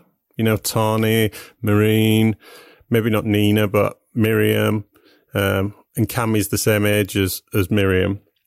Um, tell us a bit about the talent coming through because when Rachel was racing and at a peak, people said, um, we're never going to see this level of domination again. And I think we are. I think you're going to dominate like Rachel did. But tell us, I don't think you quite think like that, do you? So tell us about what you think about the, the, the people coming through. I mean, I think you you asked me the same questions like two years ago, and I think I said the same. Did I? Sorry, I haven't listened no, back to that. it's fine. Like I, I don't know. For me, it feels like I don't. I never really thought about it because I'm still struggling so much with with myself and like having like a proper race weekend that I never thought about like maybe doing like a perfect season like she did. I think it's so hard at the moment because even I think if Rachel had not a great race run, she still won. Where like nowadays it's like impossible. If you don't get your hundred percent or like your race run, you're not gonna win. I think hmm. maybe someone else is crashing out, and then then you're lucky to win. But maybe you're then second because someone else is gonna be better. And just I think the field is so much more stacked, and the level is so much higher that it's gonna be really really hard. Like for sure. So something I want to ask you, Vali. We've we, we're hearing a lot that you're having to work quite hard on your own mental feelings at the races and feeling like you've got um, what it takes to do what you want to do. And you've said that other athletes have this confidence that you don't feel like you have.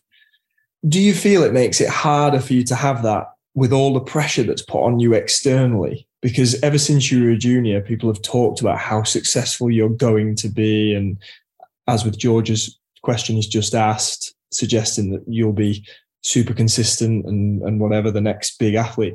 Do you feel like it makes it harder for you to just get your head down and do your thing with all this external buzz? Yeah, for sure. First, like I thought, I don't really feel it, but now I definitely do because I know how people are are, are talking or writing stuff on the internet, and it's like Yeah. but now like I already have all the titles you can have, so it's like I tick them all off. Like, Yeah. are you happy now? Like, Yeah. you know. That's why I think I probably didn't think it until this you won Worlds this season, and the reason I think it is because like Worlds is such a confidence thing. It, you look at who wins in the men's, for example, Loic and Greg. I'm sure it's to do with once you've won it, it relieves the pressure. You can sit in the start gate and you don't have that that pressure on you, and you've in your first two seasons, you've won the two big prizes. For other racers to get even get there, the juniors to get there, they're not going to do it in the first two seasons. They're not going to do it. They're not setting times like Jackson and Jordan are in the men's that, that would podium in, in the women's. The ones that are coming through, I'm not saying they're not going to be competitive, but they're not doing what you did. Yeah. And, and that's why I think I, you can see it. It's almost like they've got, you're just going to get, you're not, eh, when you get to your peak, you're just going to get strong. You might have two or three world titles or overalls by the time you get there. And you're going to get that confidence that Rachel had of going out and like, it doesn't matter whether I almost win or not because I've got these other wins behind me. And th- that's why I think you'll, you'll dominate. I mean, you, you're only 20. It's, you're living it every day, but when you kind of step out of it, you can see it building up, and you've done so much. It's it's it's, it's really exciting. But you, you're excited about the future. Uh, sure. Yeah. I feel like I've, I had to talk with Sven, with our photographer, and it was really cool because like, see, Vali, now you ticked off all the, the titles you can get. Now you can just ride like you can. Like, Yeah. you don't have to think about winning those things. Now it's Yeah. just like, Yeah. fucking ride. And uh, I just, yeah, I had no energy in Val Sole to do this, but uh, I think the next few years are going to be exciting. I'm just going to improve more as an athlete. Like I'm going to get stronger and fitter. And Yeah. I, yeah, just, I feel like I found, found my mojo at the end of the season. And I hope this just continues going on. And like, I can't wait. It's to be sick. Yeah, the other nice thing for you is you can look back at the last two years knowing that you've achieved the World Cup overall and the World Championships, having not ridden and raced how you want to both seasons, and you've still managed to do it. So you can now do exactly what you've just said. You can go on and have the career you want to have, racing the way you want to, knowing that you've already ticked those things off and you can just enjoy it. Pressure can almost like filter away now. Yeah, I hope so. Yeah, that's the way to look at it because you've already done it. How, how long have you got run left to run with Trek? Uh, we have one more season with Trek. Yeah. If I was a br- brand manager, I'd be. I, I, you would be the number one person to try and sign. yeah. So thoughts about the um, your thoughts about the future Vali with um, ESO discovery and everything. Um, yeah, what do you think of the whole situation? What's your vision for the for next year and the years to come? Well, obviously, um, I'm a bit brainwashed by Red so everything they do is amazing, and I really loved it because I mean that's how I grew up. Also, like the first time I watched downhill racing was on Red TV, so that's the only thing I know. So obviously, I am a bit scared because, yeah, I don't know if it's gonna work or not, or if my grandparents can still watch it, or if they need to find a different way to watch it, and also commentary. I mean, they lost Rob Warner, so that's gonna be really painful for the the age community because he was just the voice of the mm-hmm. age. It's yeah, it is what it is. Like everybody knows that, and also like a lot of my friends, Austrians and Germans, they always watch it in English because it's just way more exciting than like listening to a German uh, commentary. So yeah, I don't, I don't really know. Like I really like to see that there's a bigger brand stepping into, and you know, it's gonna be maybe more interesting for other sponsors outside of the industry, like the right. Maybe we can get like you know better salary, like make it more exciting, bring it closer to to the normal people, and. Uh, I also heard a few rumors that you know maybe there's a bit more money in the in the sport that we also gonna race in Australia again, like Asia or like South America, like make it a proper World Cup and not just a European Cup. That would be sick. Like We'll see. I mean, I haven't heard much more, but I think for next year, basically, a lot of things are to stay similar.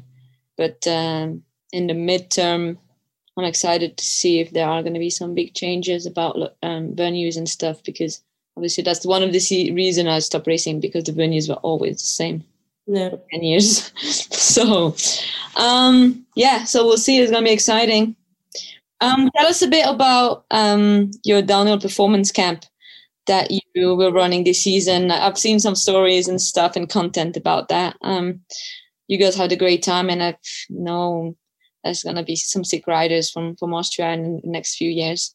No, I was sick. Like my plan was always to do like a like a camp thing or like do something for for the Austrian future because there's just nothing happening with our national team. And like I got yeah, I got really pissed about it because like why is it so hard to to organize something? It's not hard to like, you know, send out an email and invite them for a weekend. So that's what I did. Like I sent out uh, on Instagram, like girls could apply and I chose uh, five girls and invited them to to our chalet and ride with me for three days. It was it was just like one day after I arrived after Mont-Sainte-Anne, so I was a bit tired and jet lagged, but it was it was fun and uh, yeah, it was sick because like just the speed those girls already have in the bike park, like they stick be- behind my back wheel in the bike park, like it's insane, and it's so cool that they already have that confidence with jumps, and I think it's really hard for for other, for older athletes, let's say, to like learn to get faster, where they already know how to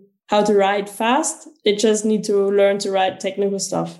And uh, yeah, I don't know, like the style they all have. Like no one can do can jump straight anymore. Like they're all whipping or the suicide or like scrub, and it's so sick. It's so cool. Like I love it, and I'm gonna do one next year as well. This year was only for German speaking girls, and uh, next year I want to do it a bit more international.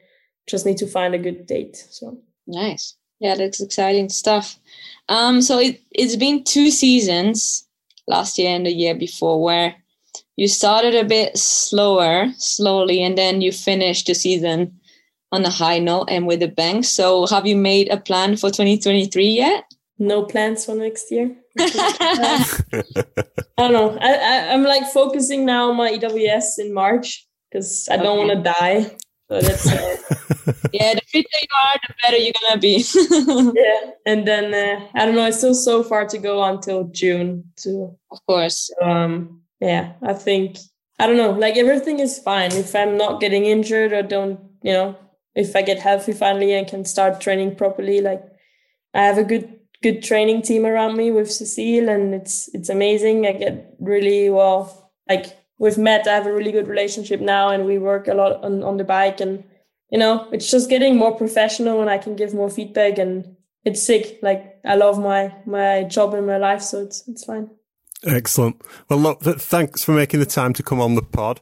Uh, very much appreciated. Enjoy the off season. I, I hope you can get well, and uh, best of luck for next season. Thank you.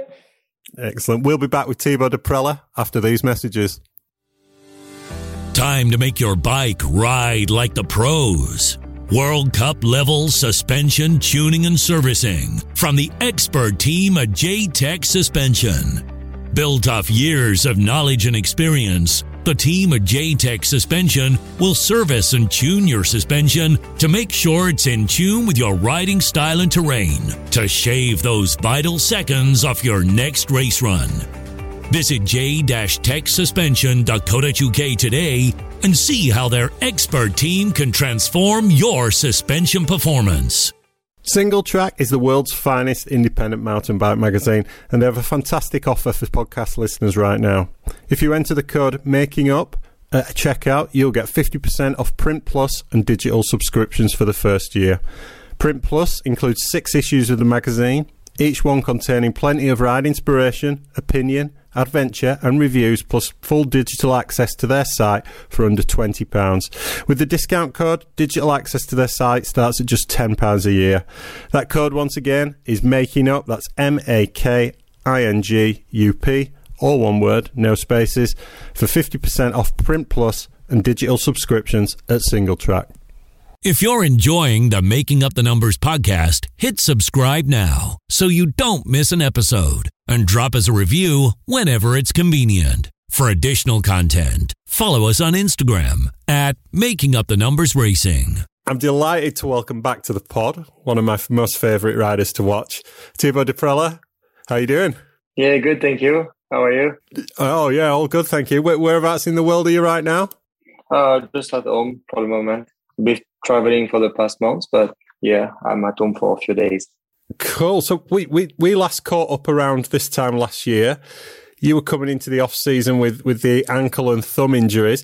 Did they keep you off your feet for long? Uh, yeah, last year I was uh, hard to be injured for the off season because it, it's good uh, in the off season to to enjoy and do a few different things.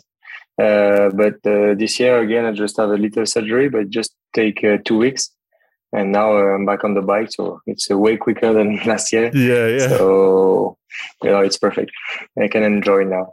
I think it was I think it was Christmas before you were back on the bike last year. Is, is that right? Ah, yeah, yeah, yeah. It was really late. so a, a bit of time has passed now. When you look back at the 2021 season, how, how do you feel about it? Uh, was really good compared to this year. Uh, but uh, no, I don't know. A lot of uh, emotions and a lot of things. You know, uh, it was an amazing season, and uh, it will be in my mind for a long time for sure because uh, it's a lot of podiums and good races, so it's good memories. And um, yeah, nothing crazy. You ended up second in the overall. Do you look back on that now as like a, a, a massive achievement, or are you still a little bit disappointed that you didn't manage to get first? No, it's been over a year now and didn't think about it anymore. I'm just more in the future right now. You know, Yeah. uh, we did uh, already one season after this uh, 2021 and 2022. I did not nothing crazy this season, just nothing really good. So now I'm really in the future and trying to work and, and get better. Cool. Coming into uh, 2022, um, after everything we talked about right now, um, did you have a plan for the 2022 season other than just go full gas like you always do? No, I didn't have any plan. Just uh, try to be as good as the 2021, and just maybe be a bit better on some point. But at the end, I was at the beginning of the season, I was not really prepared because uh, I've been late on the bike and less prepared because of these little injuries. But they were quite long for the little it was.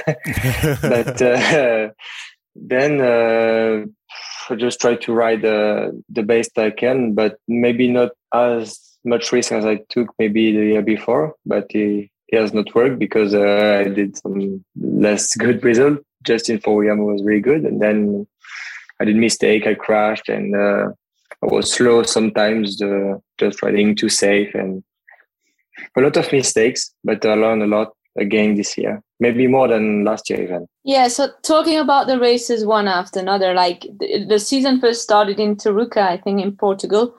Um, you had a flat tire in your in your race run, um, but Amaury, Myriam, and Hugo were all like really on pace and won there. So I guess like this was also a good start for for the team for the Markov team. It had a good good atmosphere um, coming into the first World Cup. Yeah, for sure. This race was really good. Uh, in the quali, I was really fast, but I crashed the last corner. But at the end, my time was uh, really quick. And then uh, was uh, for the final, I had a good run, but I, I had to stop and do a rerun Yeah. because uh, crash, cra- the guy crashed really bad. And uh, then in this run, uh, maybe we didn't have to check the bike and stuff, and I had a flat tire, so it was uh, a bit shitty, but it's like that, you know. And then uh, coming to um, Lourdes, I was uh, really excited. I feel ready, but uh, just one week before Lourdes, I had COVID. Oh yeah. Uh, so I just arrived in Lourdes. I was uh, COVID free, but uh, I was really like uh, sick. Uh, you know, the the heart was like uh, was like feeling so bad. But I was feeling good on the bike, and uh, yeah, maybe a bit too much, and I crashed really bad. But no injury. I was lucky. Just uh, one week uh, without uh, walking really good, but the rest was good. But it was a big bummer because uh, start the season like that was uh, with two crash and two bad races was not really not really good after what I had uh, the last few races the year before. Yeah, so you're fourth in quali, and like I said, you, we all can remember your crash in, in that three. And I guess um, George's George's wrote in the script like, "How's the tree doing?" Because you hit it so hard. It looks it looked like a pretty savage hit. Um, Yeah. You're a solid rider, so I guess you weren't really phased about that. Yeah, it was fast, fast crash. Yeah. Um, I already took the win. Um, how like I, I know we talk about a lot with Amaury about this, like when he was on the podcast, like you guys have a, a good chemistry, I can push each other, but I guess sometimes you still want to be in front. Like he was saying, oh, I still want to be in front of Thibaut, you know. So was it the same for you? Like were you a bit disappointed when he took the win? No, absolutely not, because uh, you know uh, the year before it was not really highest level, and uh, compared to what he did the year before, and uh, I was stoked for him because he won, and it's been quite a while that he didn't want to race. So, no, absolutely not. I was really happy, and uh, yeah, no, no, for sure. Not. so sixth at the Fort William National, just you and your, your mechanic working out of the back of a van, uh, which was pretty low key. I was quite surprised to see that, but it, it seemed to work. And then onto the World Cup. Coming into that race, Amaury was on the full 29. Did you think about going that way? No, absolutely not. I hate having something in my back, so I don't want to hurt my butt. no, no, it's too too big this wheel in the back for me. I'm too small. P2, you were just four tenths back on Amaury, and it all came down to the sprint. And we- asked him about it, and he said he, he'd be pretty pissed if, if you beat him in a sprint because he's, he's five years older and you're, you're only just at the start of your elite career. Is sprinting something you're working on this off season? Uh, I work it uh, every year, but for sure I'm getting older and I try to be stronger. And uh, yeah, you need to be prepared for Fort William. And next year it's a world championship. So yeah, I hope I will be stronger than him next year on this pedal section. Are you, are you a fan of Fort William? Uh, absolutely not. Uh, like I'm not fan. I really like this track because it's uh, really tough, long, and strange. But I've never been really, really good uh, on this track. So that's why my goal was to be the best prepared I can for this race. And I was really stoked about this place because second in Fort William, uh, it's amazing. And when you, even if I was just really close to the win, uh, Amaury has been good for years on this track. So um, second place was like a win for me in Fort William on this track. Do you know what I love about doing this podcast is that everyone always told me, oh, Fort William is so good, Fort William's so good. And I went and rode it and I was like, I can't believe people really enjoy this track. like, Don't do that, George. No. They're all liars. You, yeah, I know. Now everyone's Bernard ran the train there, and I was like, I wouldn't recommend to any of my friends. Yeah, no you can. fun. No, no. It's long. It's uh, you can broke wheels everywhere. Uh, it's physical. There's wind. Like it's terrible. but you have a good view at the start. That's a good point. So when Amaury took the win there, I don't think I've seen anyone ever more delighted that their teammate has has won. And it's not just happened at that race; it happened a few times this season. Tell us a bit about not necessarily your relationship with Amaury, but what it's like being on on the team with someone when they are c- clearly the fastest rider on the circuit that this season. Do you does it add to the pressure, or does it take a bit of pressure away from you, or, or does it not really affect you? No, there is no no more pressure. It can be just an help because you know, uh, as he is fast every race. You know, if you just follow him and you know you're as fast as him, you know you can win the race. So it's pretty helpful, I would say. Yep. And do you, you follow each other in practice quite a lot, and you share lines? we share lines, but uh, we don't really like to follow each other. We don't like to follow anyone. I, I guess. Um, so we try to discuss and exchange about lines uh, and stuff, but not really follow each other. And uh, yeah, it's not. I don't like that. It's not really helpful. You can see where you're going. and tell me a bit about the telemetry you've had on the bike this season, because you see, you guys seem to run it a lot.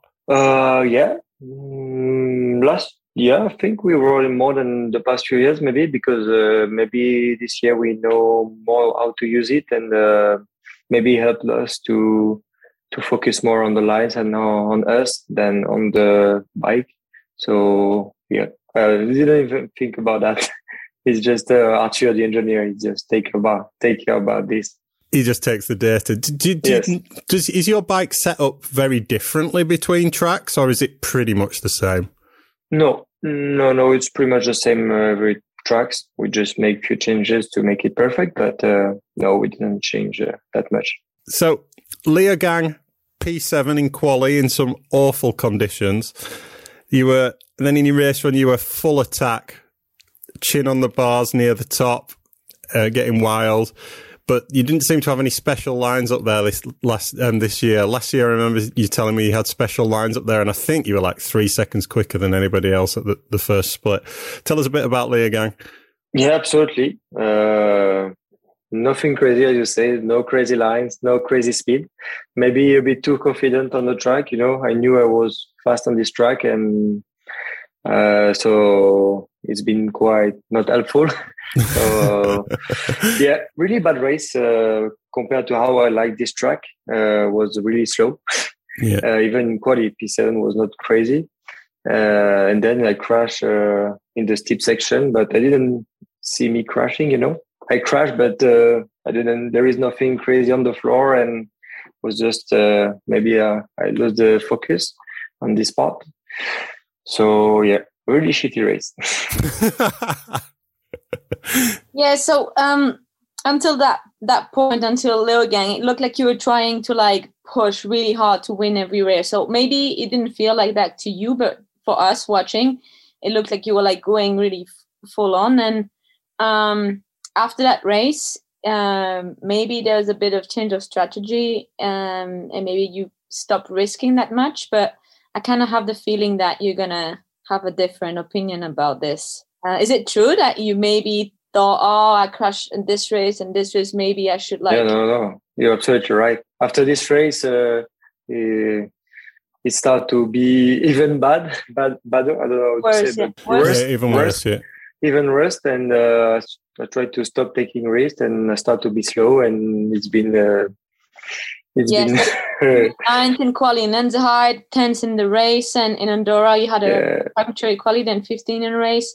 yeah. Um, so I guess it was not like you were thinking about the overall. It's more like you like maybe try to like find the right balance between attacking and it's. I know it's Yeah. not it's not easy. Like I, of course I race myself. I know how it is, but like, how do you like? Did you find it in the end, or like how how is it to deal with that kind of mental stuff? Mm, No, I tried to find it for, but from Lenzerheide to uh, Mont-Sainte-Anne, I tried to to find a good balance, but uh, didn't achieve this goal. So even after Mont-Sainte-Anne, uh, just before Les Gets, I was uh, still not me. You know, I was riding slow, uh, not really good on the bike, not feeling good. Uh, so, and you can see on my results, uh, I did nothing crazy, just uh, in snowshoe because it was wet. And, you know, when it's wet, there is no problem for me. But I crashed one more time because I was uh, trying to, to push uh, as the first, like the first races and try to win, not uh, think about the podium. And, you know, it's good sometimes just to have a podium. And I think my head was just to win because I could have won this race. But, you know, it's like that. But um, no, I was uh, the the feeling and the speed and the good uh, balance between speed and risk and everything was back in Les Gets. I was really fast in Les Gets and really good on the bike. Uh, but even if I had a small crash in the in the quali, uh, I think I was really really fast.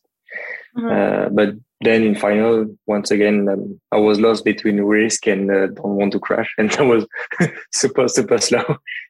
Well, I guess Les Gets is hard for for you guys as Frenchmen as well. We have a lot of expectation on yourself, and especially in a situation where like not everything is going to plan this season. Um, even if you have a good feeling, it's hard to like put it together for race run. Did you did you feel like that added pressure? Were your family there? Like, was it a bit different than usual? Not really. No, for me it was the same as usual. I was just even more angry to to have a good race and just show to everybody that uh, I was kind of still there.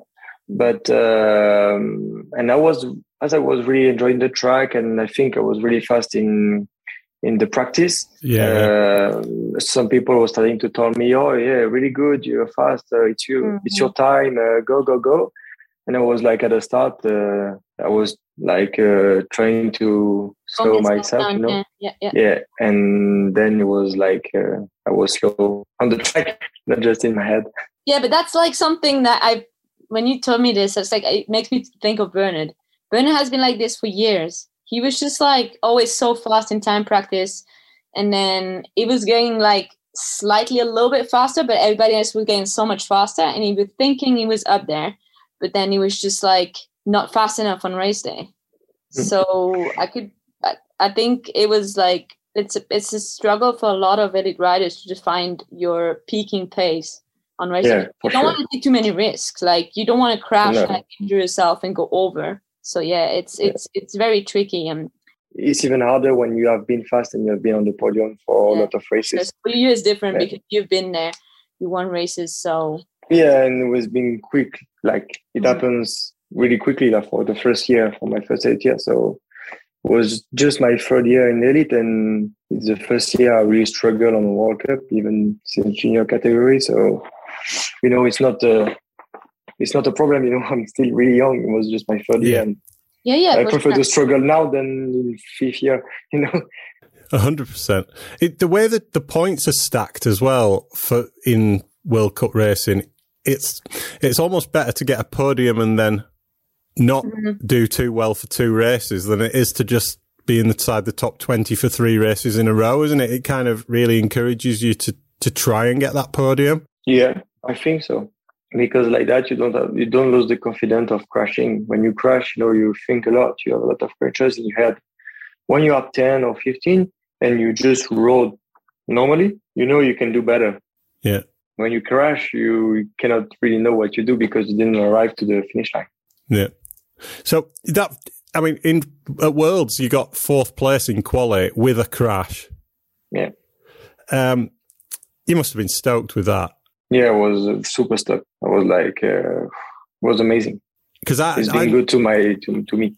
Yeah, so I, I, I had somebody out there who I know, and he, he messaged me, and he was like, um, "Thibaut looks like the fastest man on the track."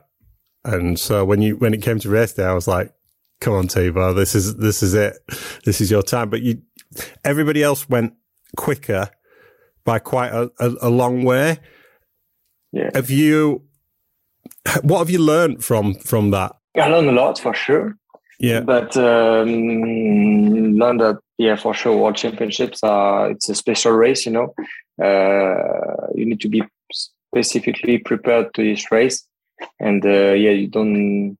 You need to be one hundred percent focused and be the fast and take the, all the risks you can take. Yeah. You know, uh, it's what Loic did, and uh, he did it on this day and not uh, in practice or the other days because the other days you can see it on the track. He was not the fastest man, but on race day he was the fastest, and it's what you need to be. Yeah. So yeah, uh, it's a good example, and uh, yeah, I was. Uh, I think my race run was slower than my quali run with a crash. You know, without Yeah. crashing, I was slower in the race run and, and in the quali. So Yeah, I think you were on the same second. I don't know which which way it was. But yeah, yeah, but it's the same. It's crazy. So Val di Sole was going really well, seeded sixth, finished eleventh. But I, I was looking at the splits, and you lost two to three seconds to everyone in the final sector. Yeah, I broke my What rear wheel. Ah, right, okay, Yeah, yeah. Way, I would say um, you have the tight corners, and, and Yeah. then you The s- before uh, ski I broke the wheel there. That's why I lost the I lost the ten position because I, was not going for a podium for sure. I was.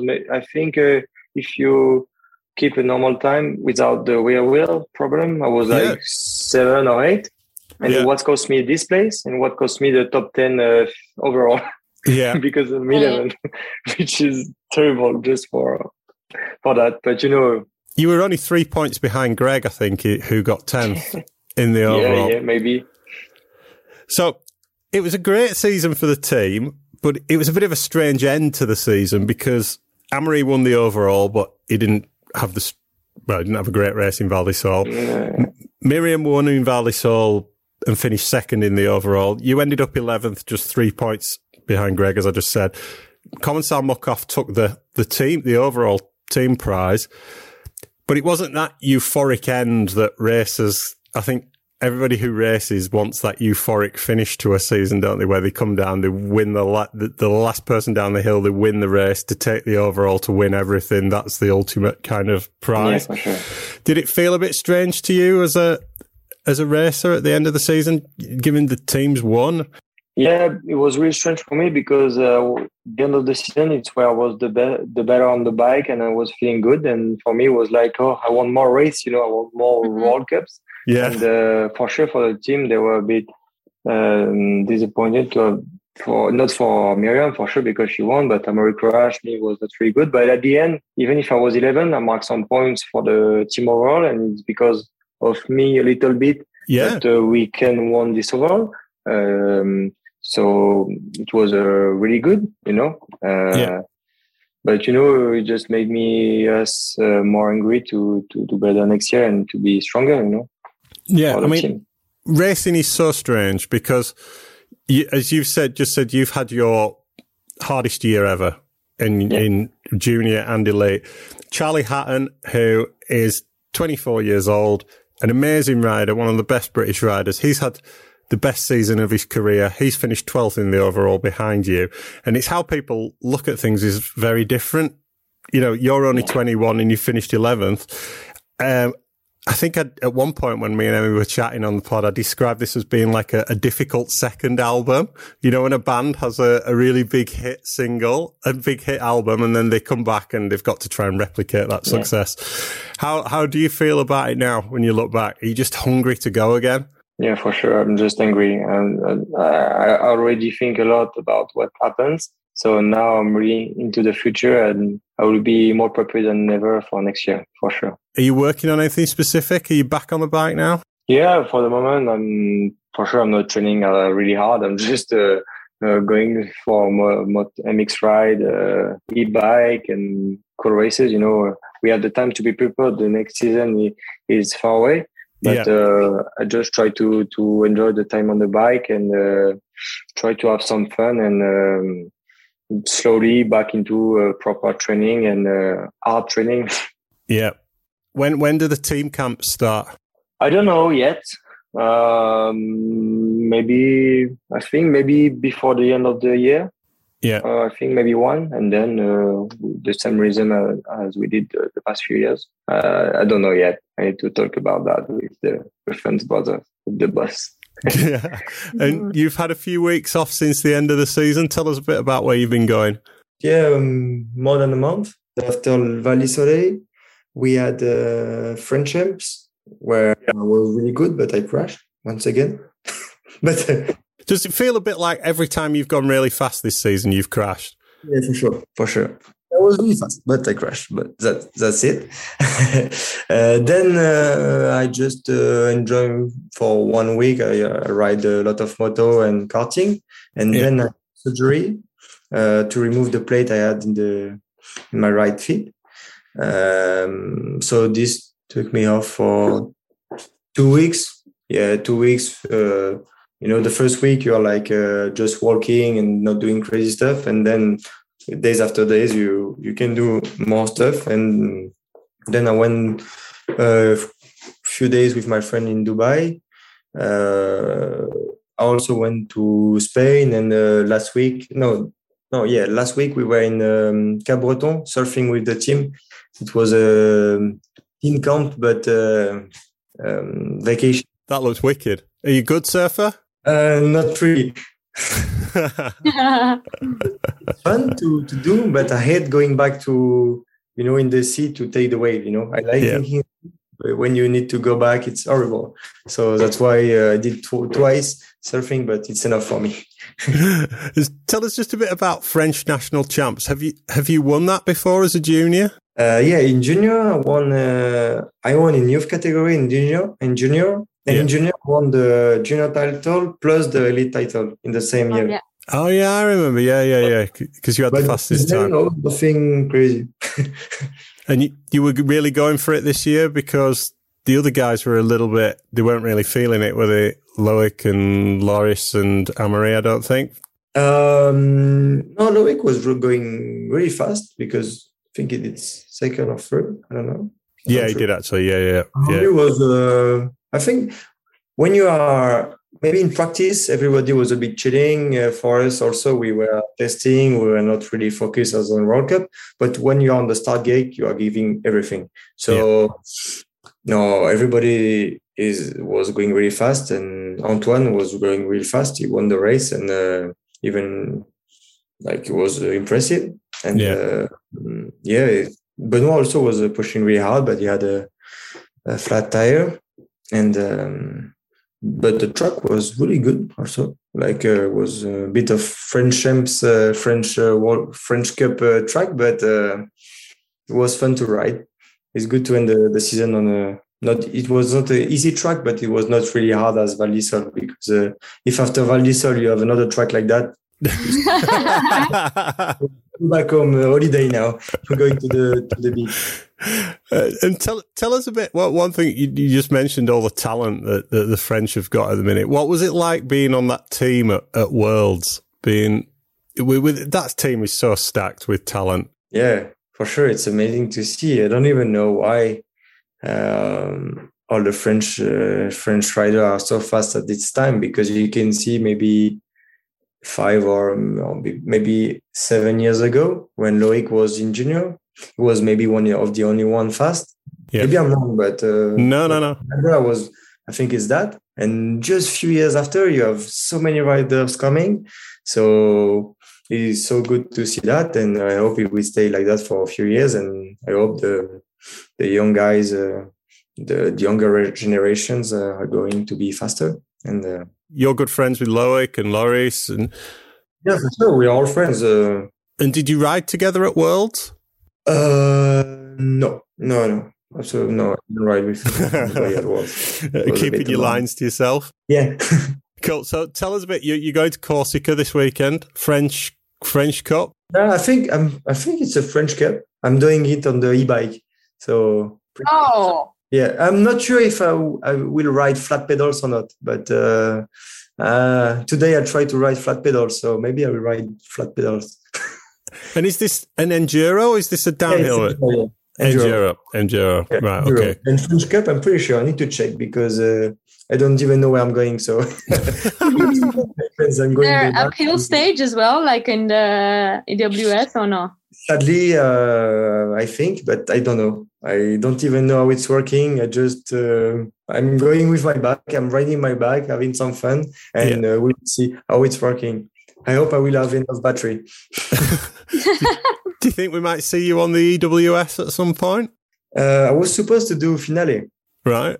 uh, but uh, I prefer to have the surgery and uh, you know having more time to to be prepared and enjoy after than doing Yeah. finale and being uh, have the surgery after. So, but um, maybe if uh, there is one race before the downhill season, just to get prepared, you know, to have the the good physique. But um, no, I think it's good you didn't do finale. yeah, I thought it was really but, very uh, hard. I need I need to I need to choose the good venue because Yeah.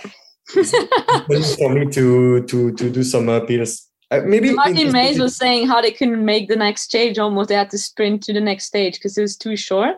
Like the Yeah. liaison were like too short in time. So they were like they all had like maybe one minute, two minutes before they start. So apparently it was a real stressful. Oh yeah, that's that's something I can do. yeah, maybe it's good to have some sprints in the stage, but between stage, pff, you need to chill. take the lift, or I don't know, just a few minutes of pedaling, not hours and hours. that's why I'm downhill. Have you ever done the Mega Avalanche? No, never. Yeah, it's you so met- scary. Yeah, 100 kilometers on the snow is pretty. Oh, I can imagine that. I never tried it, but I don't know. That's something I like to watch. You Yeah. know, some GoPros or videos, but it's too dangerous to do that. When you have a season uh, to do like the World Cups, you cannot do this type of race, which which is a big risk. I think, Yeah. even if it's really funny and can be interesting to do, but yeah, I think it's too much risk. Have you done the Mega Emmy? No, no, never. Fancy it? No, like you said, like now I stop racing because I don't want to get injured. And when you race downhill, you're alone on a track. So basically, you have your you, you can control your own fate, right? Yeah. And you are ri- riding with other people, like hundreds of people at the time. It's just so dangerous. Like he said, like someone was like, "What happened to Tracy this year?" Yeah. Like she got knocked out because someone ran into her and she got ridden over by another rider. You don't want that. So Um, I don't know. I don't feel like I want to race anymore, especially not something that physical. And I like to prepare myself for something, and I don't want to train that much anymore. So I guess this is me not racing. yeah. Cool. Well, thanks very much for coming on the show again, Thibaut. It's always great to chat to you, and we're we're loving loving following your career in elite. Um, I hope you can keep up going full gas again next season. Thank you. Um, that's it um, for this episode. Thanks to the sponsors of the show, Hope Technology, JTEC Suspension, Revolution Bike Park, Ride Southern Spain, Schwalbe and SingleTrackWorld.com. As always, if you're enjoying the podcast, please subscribe so you don't miss an episode. And if you've got a sec, please drop us a review. Alternatively, please give us a follow on Instagram at Making Up the Numbers Racing or Facebook.com slash Making Up the Numbers. We'll be back with another episode very soon.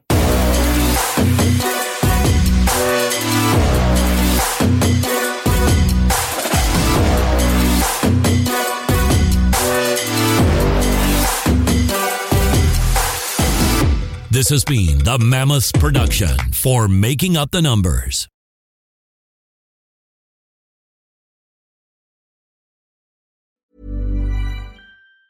Mom deserves the best, and there's no better place to shop for Mother's Day than Whole Foods Market. They're your destination for unbeatable savings, from premium gifts to show-stopping flowers and irresistible desserts. Start by saving 33% with Prime on all body care and candles. Then get a 15-stem bunch of tulips for just $9.99 each with Prime. Round out Mom's menu with festive rosé, irresistible berry chantilly cake, and more special treats. Come celebrate Mother's Day at Whole Foods Market. Mom deserves the best, and there's no better place to shop for Mother's Day than Whole Foods Market. They're your destination for unbeatable savings, from premium gifts to show-stopping flowers and irresistible desserts. Start by saving 33% with Prime on all body care and candles. Then get a 15-stem bunch of tulips for just $9.99 each with Prime. Round out Mom's menu with festive rosé, irresistible berry chantilly cake, and more special treats. Come celebrate Mother's Day at Whole Foods Market. Planning for your next trip? Elevate your travel style with Quince. Quince has all the jet setting essentials you'll want for your next getaway, like European linen, premium luggage options, buttery soft Italian leather bags, and so much more. And is all priced at 50 to 80% less than similar brands. Plus, Quince only works with factories that use safe and ethical manufacturing practices. Pack your bags with high-quality essentials you'll be wearing for vacations to come with Quince. Go to quince.com slash pack for free shipping and 365-day returns.